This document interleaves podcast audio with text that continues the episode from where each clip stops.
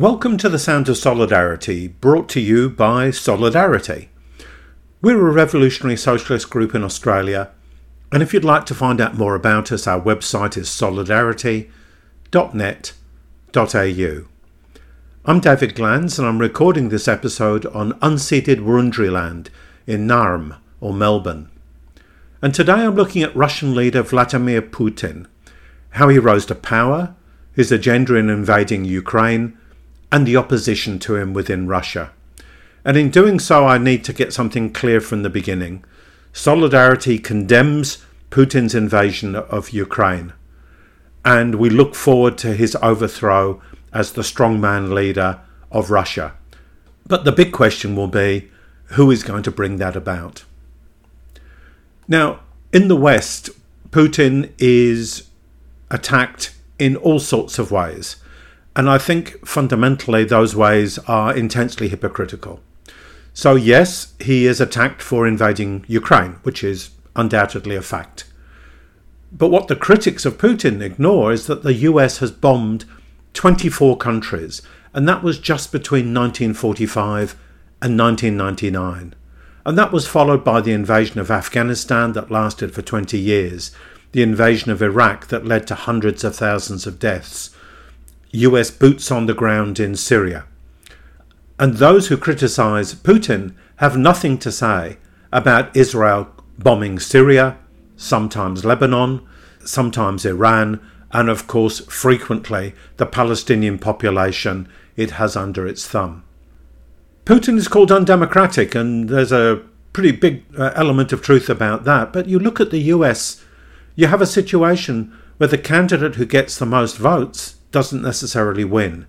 And there is massive gerrymandering dating back to essentially the peace settlement with the slave trading states following the Civil War, which tilts power dramatically towards the smaller states, which tend to be in the Midwest and vote Republican. Now, Paul Keating called the Australian Senate unrepresentative swill because it is so much easier to get elected, say, from Tasmania than from New South Wales. That lack of equity is supercharged in America. California has two senators in the US Senate with a population of nearly 40 million. Wyoming has two senators in the Senate with a population of 580,000. The situation is pretty much guaranteed to build in a large conservative vote. And then you have the situation in Britain, for instance, just recently, where the authorities have brought in the need for voter ID, photo ID, in order to be able to vote. A move that was calculated to exclude from voting some of the most disadvantaged people in society, people on the on the edge of society. And Putin is attacked for his use of the vile uh, Wagner group of mercenaries who have apparently won the battle to conquer the city, or the very small city or large town of Bakhmut, a battle which took many months, which was horribly bloody. And Wagner is a disgusting organisation. But what people forget is that the US had its own private military firm in Iraq. It was called Blackwater. It was responsible, or its, some of its members were responsible in 2007 for killing 14 civilians in Baghdad, including two children. Now, those people were jailed, but in 2020, Donald Trump pardoned them. And there is another equivalent of Wagner that the Americans used in Iraq, and it was called CACI, and it helped run the Abu Ghraib prison. And in that prison, Iraqis were subjected to abuses including beatings, forced nudity, being, quotes, repeatedly shot in the head with a taser gun, quotes, beaten on the genitals with a stick, and forced to watch the rape of a female detainee.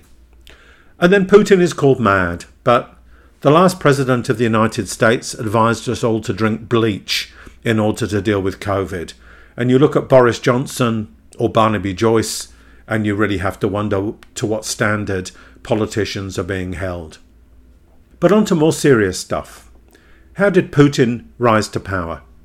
The collapse of the Soviet Union in 1991 signalled a fundamental shift from state capitalism sideways into free market capitalism. And that had been coming for a little while. And by 1990, Putin, who had previously been in the security services, was working for the mayor of St. Petersburg, Anatoly Sobchak. And together they were trying to get St. Petersburg ready to benefit from what they hoped would be a flood of global investment and uh, privatization. Sobchak and Putin helped fend off a conservative coup in August 1991, a last ditch attempt by the Stalinist remnants of the regime to hang on to the old state capitalist way of doing things. And that was beaten back, but it was not a democratic process. And those who benefited from the fall of the Soviet Union tended to be former communist politicians and apparatchiks who simply morphed into being democratic figures, so called. And they positioned themselves to profit from the collapse of the Soviet Union. And there was a period of intense privatization, which led to the formation of a group known as the oligarchs, super rich, politically connected businessmen. In 1993, then President Yeltsin pushed through a new constitution that concentrated power in the hands of the presidency. And this authoritarian political setup was designed to protect the new model of private profit making. But by 99, Yeltsin was a, li- a liability. He stood aside, and his by then Prime Minister Putin took over. And Putin ensured that there was a mutually beneficial dynamic between the Russian state and the oligarchs. The Russian state still had considerable resources, particularly in the fossil fuel sector, and it worked closely with the oligarchs. The oligarchs were happy for Putin to build himself as a strongman leader, and Putin was happy in return for the oligarchs to engorge themselves in this new society. A society in which massive numbers of Russians suffered a catastrophic fall in their standard of living and Russia became an increasingly dramatically unequal state, following many of the free market policies pushed by the US and the European Union, but supercharged. In 2001, it brought in a regressive flat tax, which hits the poorest hardest. It brought in uh, private finance types of initiatives for schools.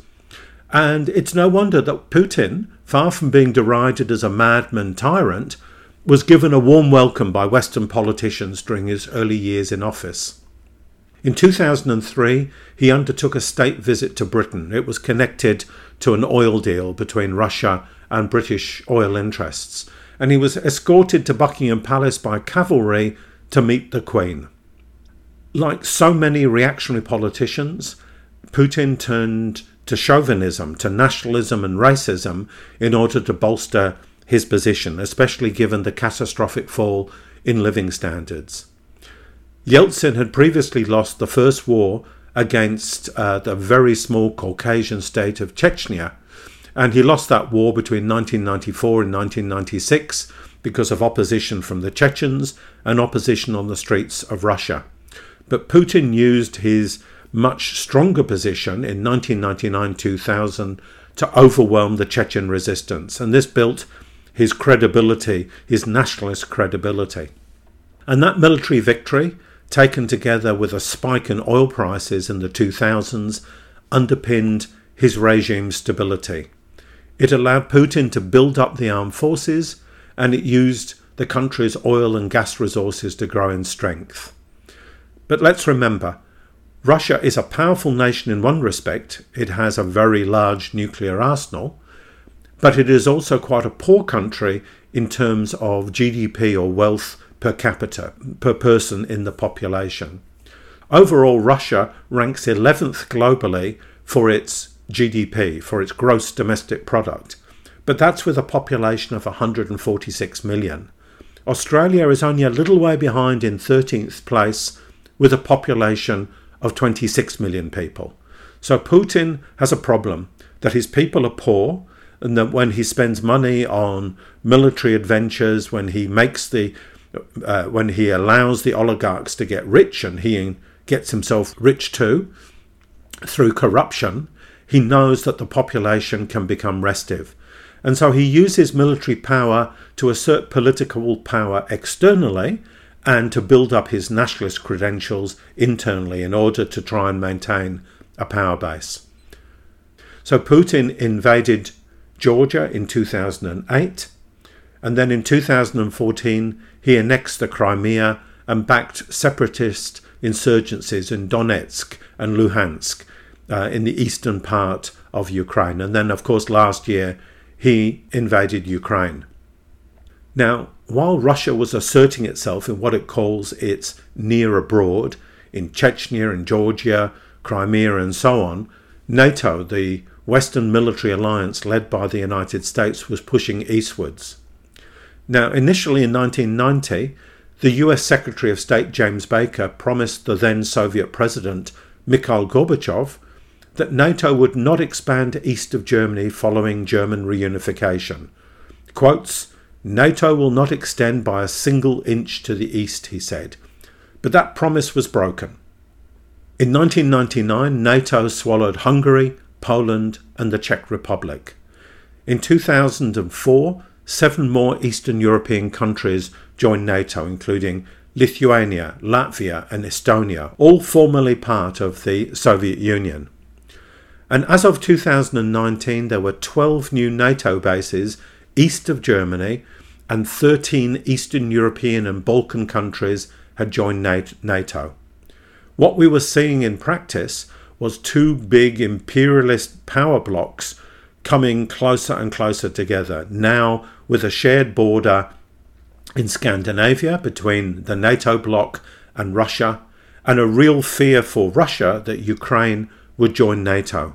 And if it did so, it would bring Western military power and potentially Western nuclear missiles within just hundreds of kilometers of Moscow and St. Petersburg. Now, neither side is right in this debate, but we have to understand the Ukraine invasion was neither mad nor bad, but it flowed from the logic of imperialism. The US could have abandoned NATO at the end of the Cold War it kept it and it expanded it in order to keep Russia uh, as far as possible weakened and under its thumb, and to send a message to the rest of the world that the US was still in charge. Putin responded with the same logic, invading Ukraine to make it clear that Russia would not be intimidated by the West. And of course, this has gone very badly, but that's not, of course, what Putin thought when he launched the attack in February last year. You look at the war in Ukraine, and the reality is there are probably three potential outcomes.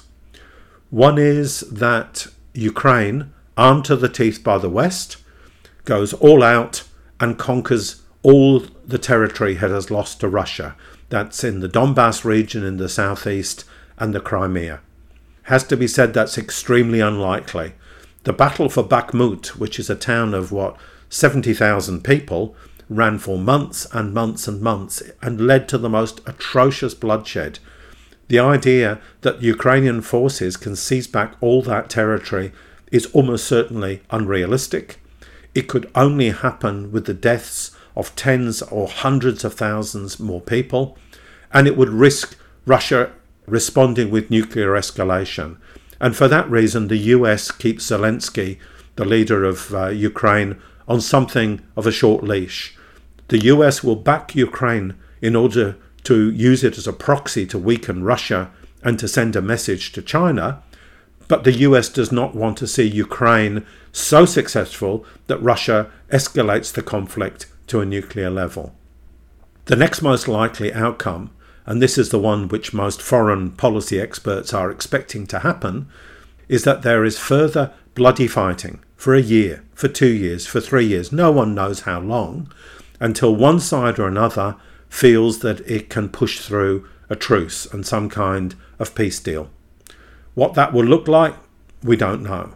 How it will be achieved, we know with absolute certainty, with massive destruction, massive killing, massive dislocation of people within Ukraine, and the possibility and the risk that the war escalates, drawing in NATO or taking the, the, the war over the border into, into, into Russia and leading to an even greater conflagration. But there is a third way in which the war can end, and actually Putin can be dealt with, and that is the methodology of revolt from below, the approach of revolution. Now, some people will say that's entirely unrealistic, but that's exactly how the First World War was brought to an end. There was no military victory by the West, by, by Britain, its empire allies like Australia, or by the, the US. The war came to an end because first Russian workers and peasants in uniform, soldiers, refused to fight, went home to their families, overthrew the Tsarist monarchy, and then overthrew capitalism in October 1917.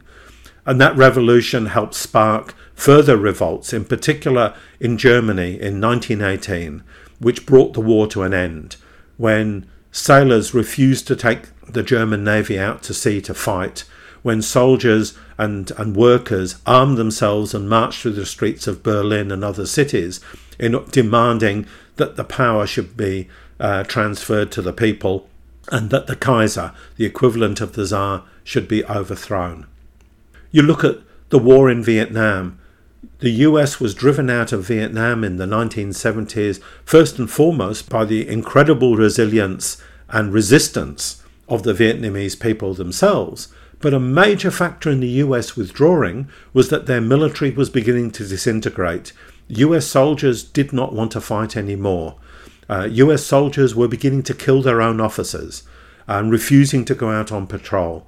And the US ruling class was really worried that that spirit of insubordination, mutiny, and revolution would spread back to the mainland of the US, where there were already massive anti war protests and up to a million students regarded themselves as revolutionaries. Okay, none of that applies right now to Russia. So, what are the prospects for revolt? The first argument back against what I'm saying is that there will be repression, and that's absolutely the case. There was there was repression, of course, in Russia and Germany during the First World War. Repression can be beaten by mass defiance. In Russia, Article 275 of the Russian Criminal Code, treason against the motherland, can be used against anti military activists, even for just objective reporting of the facts, and the punishment can be up to 20 years in prison. Media outlets are prohibited from using the words war and occupation, and large sections of the opposition media outlets either have been or are in the process of being shut down. The Kremlin cracked down on political opposition and protests after the invasion. And let's not forget, the invasion led thousands of people around Russia, across from the west to the east, to come out on the streets against the war. About 20,000 of those protesters have been detained uh, since the war began, according to OVD Info, a human rights watchdog. Many lost their jobs after protesting, signing petitions, or writing social media posts critical of the war. So, repression is one factor that we have to be honest about and take into account. The second factor is that the left, the genuine left in Russia, not the Communist Party, which is fundamentally nationalist and with a big streak of racism about it, and which is looks back with nostalgia to the days of of Stalinism. But the genuine left, the revolutionary socialist left, the anarchist left in Russia is very, very small. But we also have to remind ourselves that in 1910, the Bolshevik Party ceased to exist in Moscow. The Bolsheviks were disintegrating after the defeat of an earlier revolution in 1905. In Moscow, a police spy took over the group and essentially shut it down. Seven years later, the Bolsheviks led the working class to state power. So we should not assume that a small left necessarily means that the prospects of revolt are insignificant. And the German Revolution happened despite there being not a clear revolutionary party that understood the need to, to build the revolution and, and challenge the state. Now, the German Revolution didn't th- overthrow capitalism because of that weakness, but it stopped the war. And in Russia, anger has broken through before.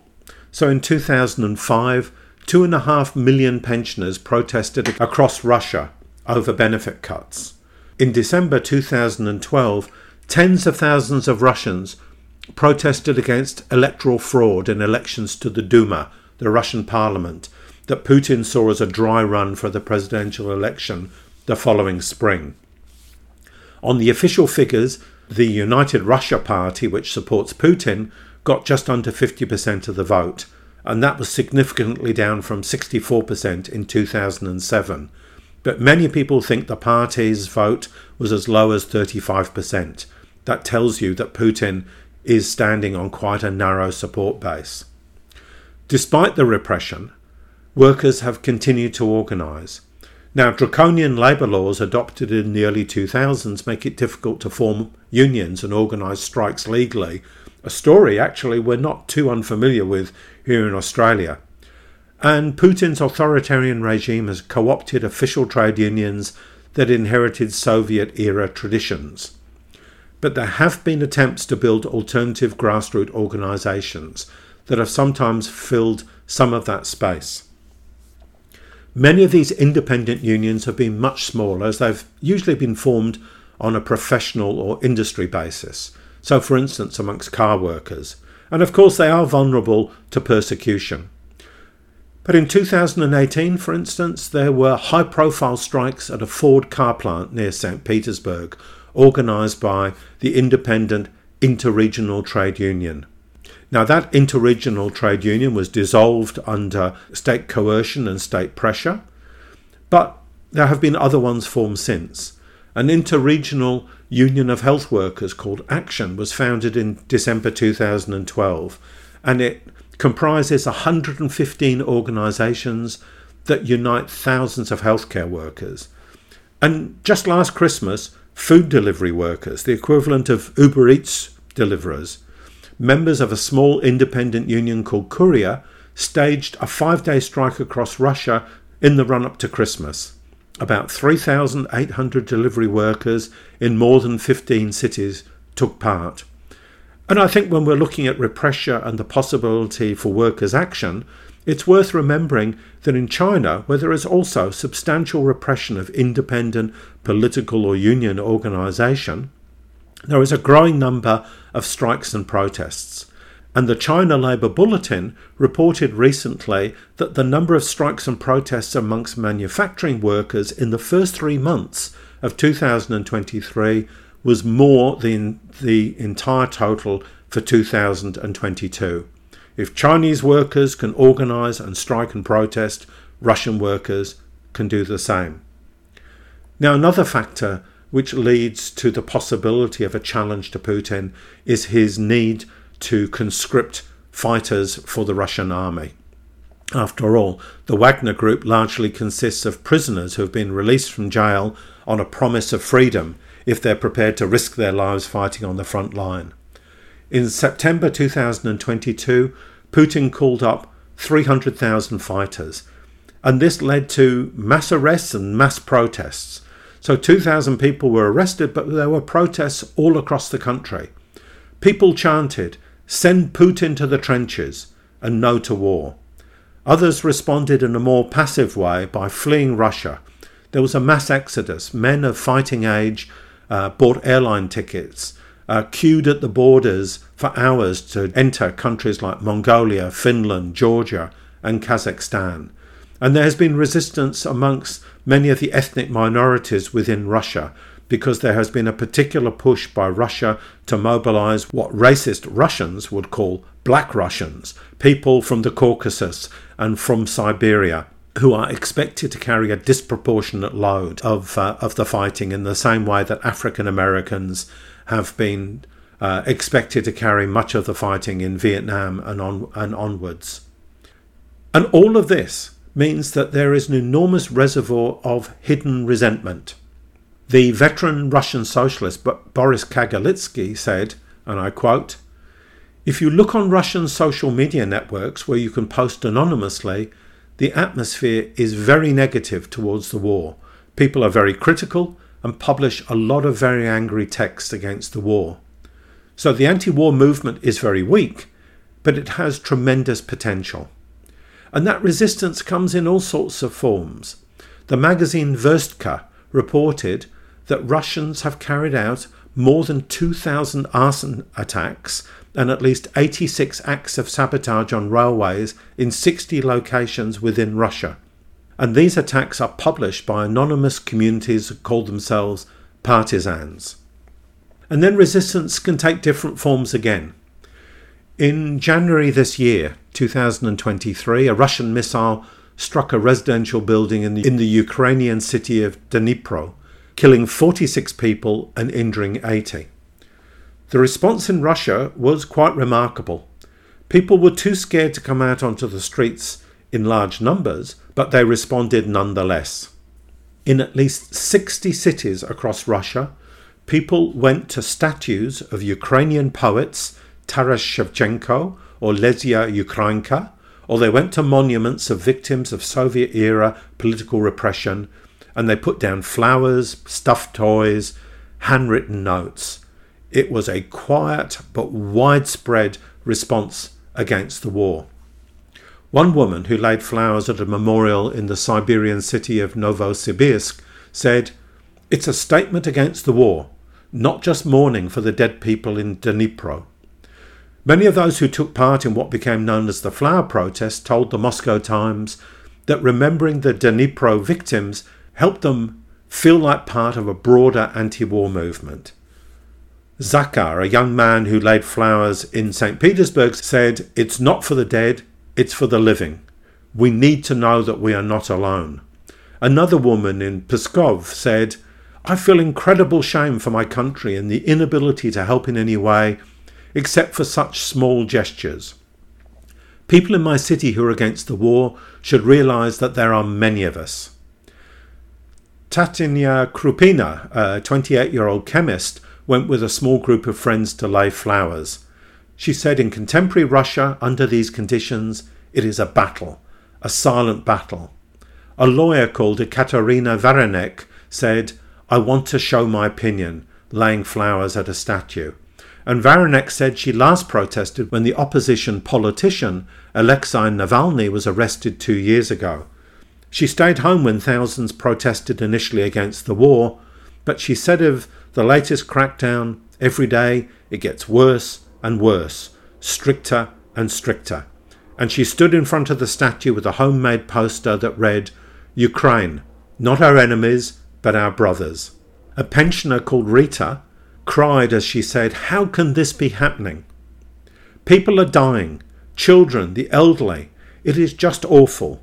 Maybe this will be a reminder to people that we are living in a terrifying world. Maxim Shatalov, a former flight attendant, said he'd been fired from his job because of his anti war position. But he became friends with a tight knit circle of activists after being thrown into a police van after a protest in April last year. And during the summer and autumn last year, the northern summer and autumn, they protested against the mobilization, the conscription, painted anti war messages around their city in chalk, and laid flowers at memorials. Another woman, Anna Saiftinova waited until there was no one around to make her little protest. She said, I've already spent eight days in jail for protesting mobilisation, and if I'm detained again, I face criminal charges. That could be a sentence of up to 10 years. It's like Russian roulette, she said. You never know when something bad could happen or when it won't happen. Some people have been detained for holding a blank piece of paper in public but she still came out and protested. The lawyer, Varanek, I mentioned earlier, said, Moscow is a huge city and everyone is quiet, but I want to show the world that we should not be quiet. We allow all of this with our silence. Now, clearly, laying flowers at a statue will not stop Putin, and I'm not pretending it is. But I'm trying to paint a picture which is one that we don't often get in the Western media that Russia is not fully in lockstep with Putin, is not fully endorsing the war.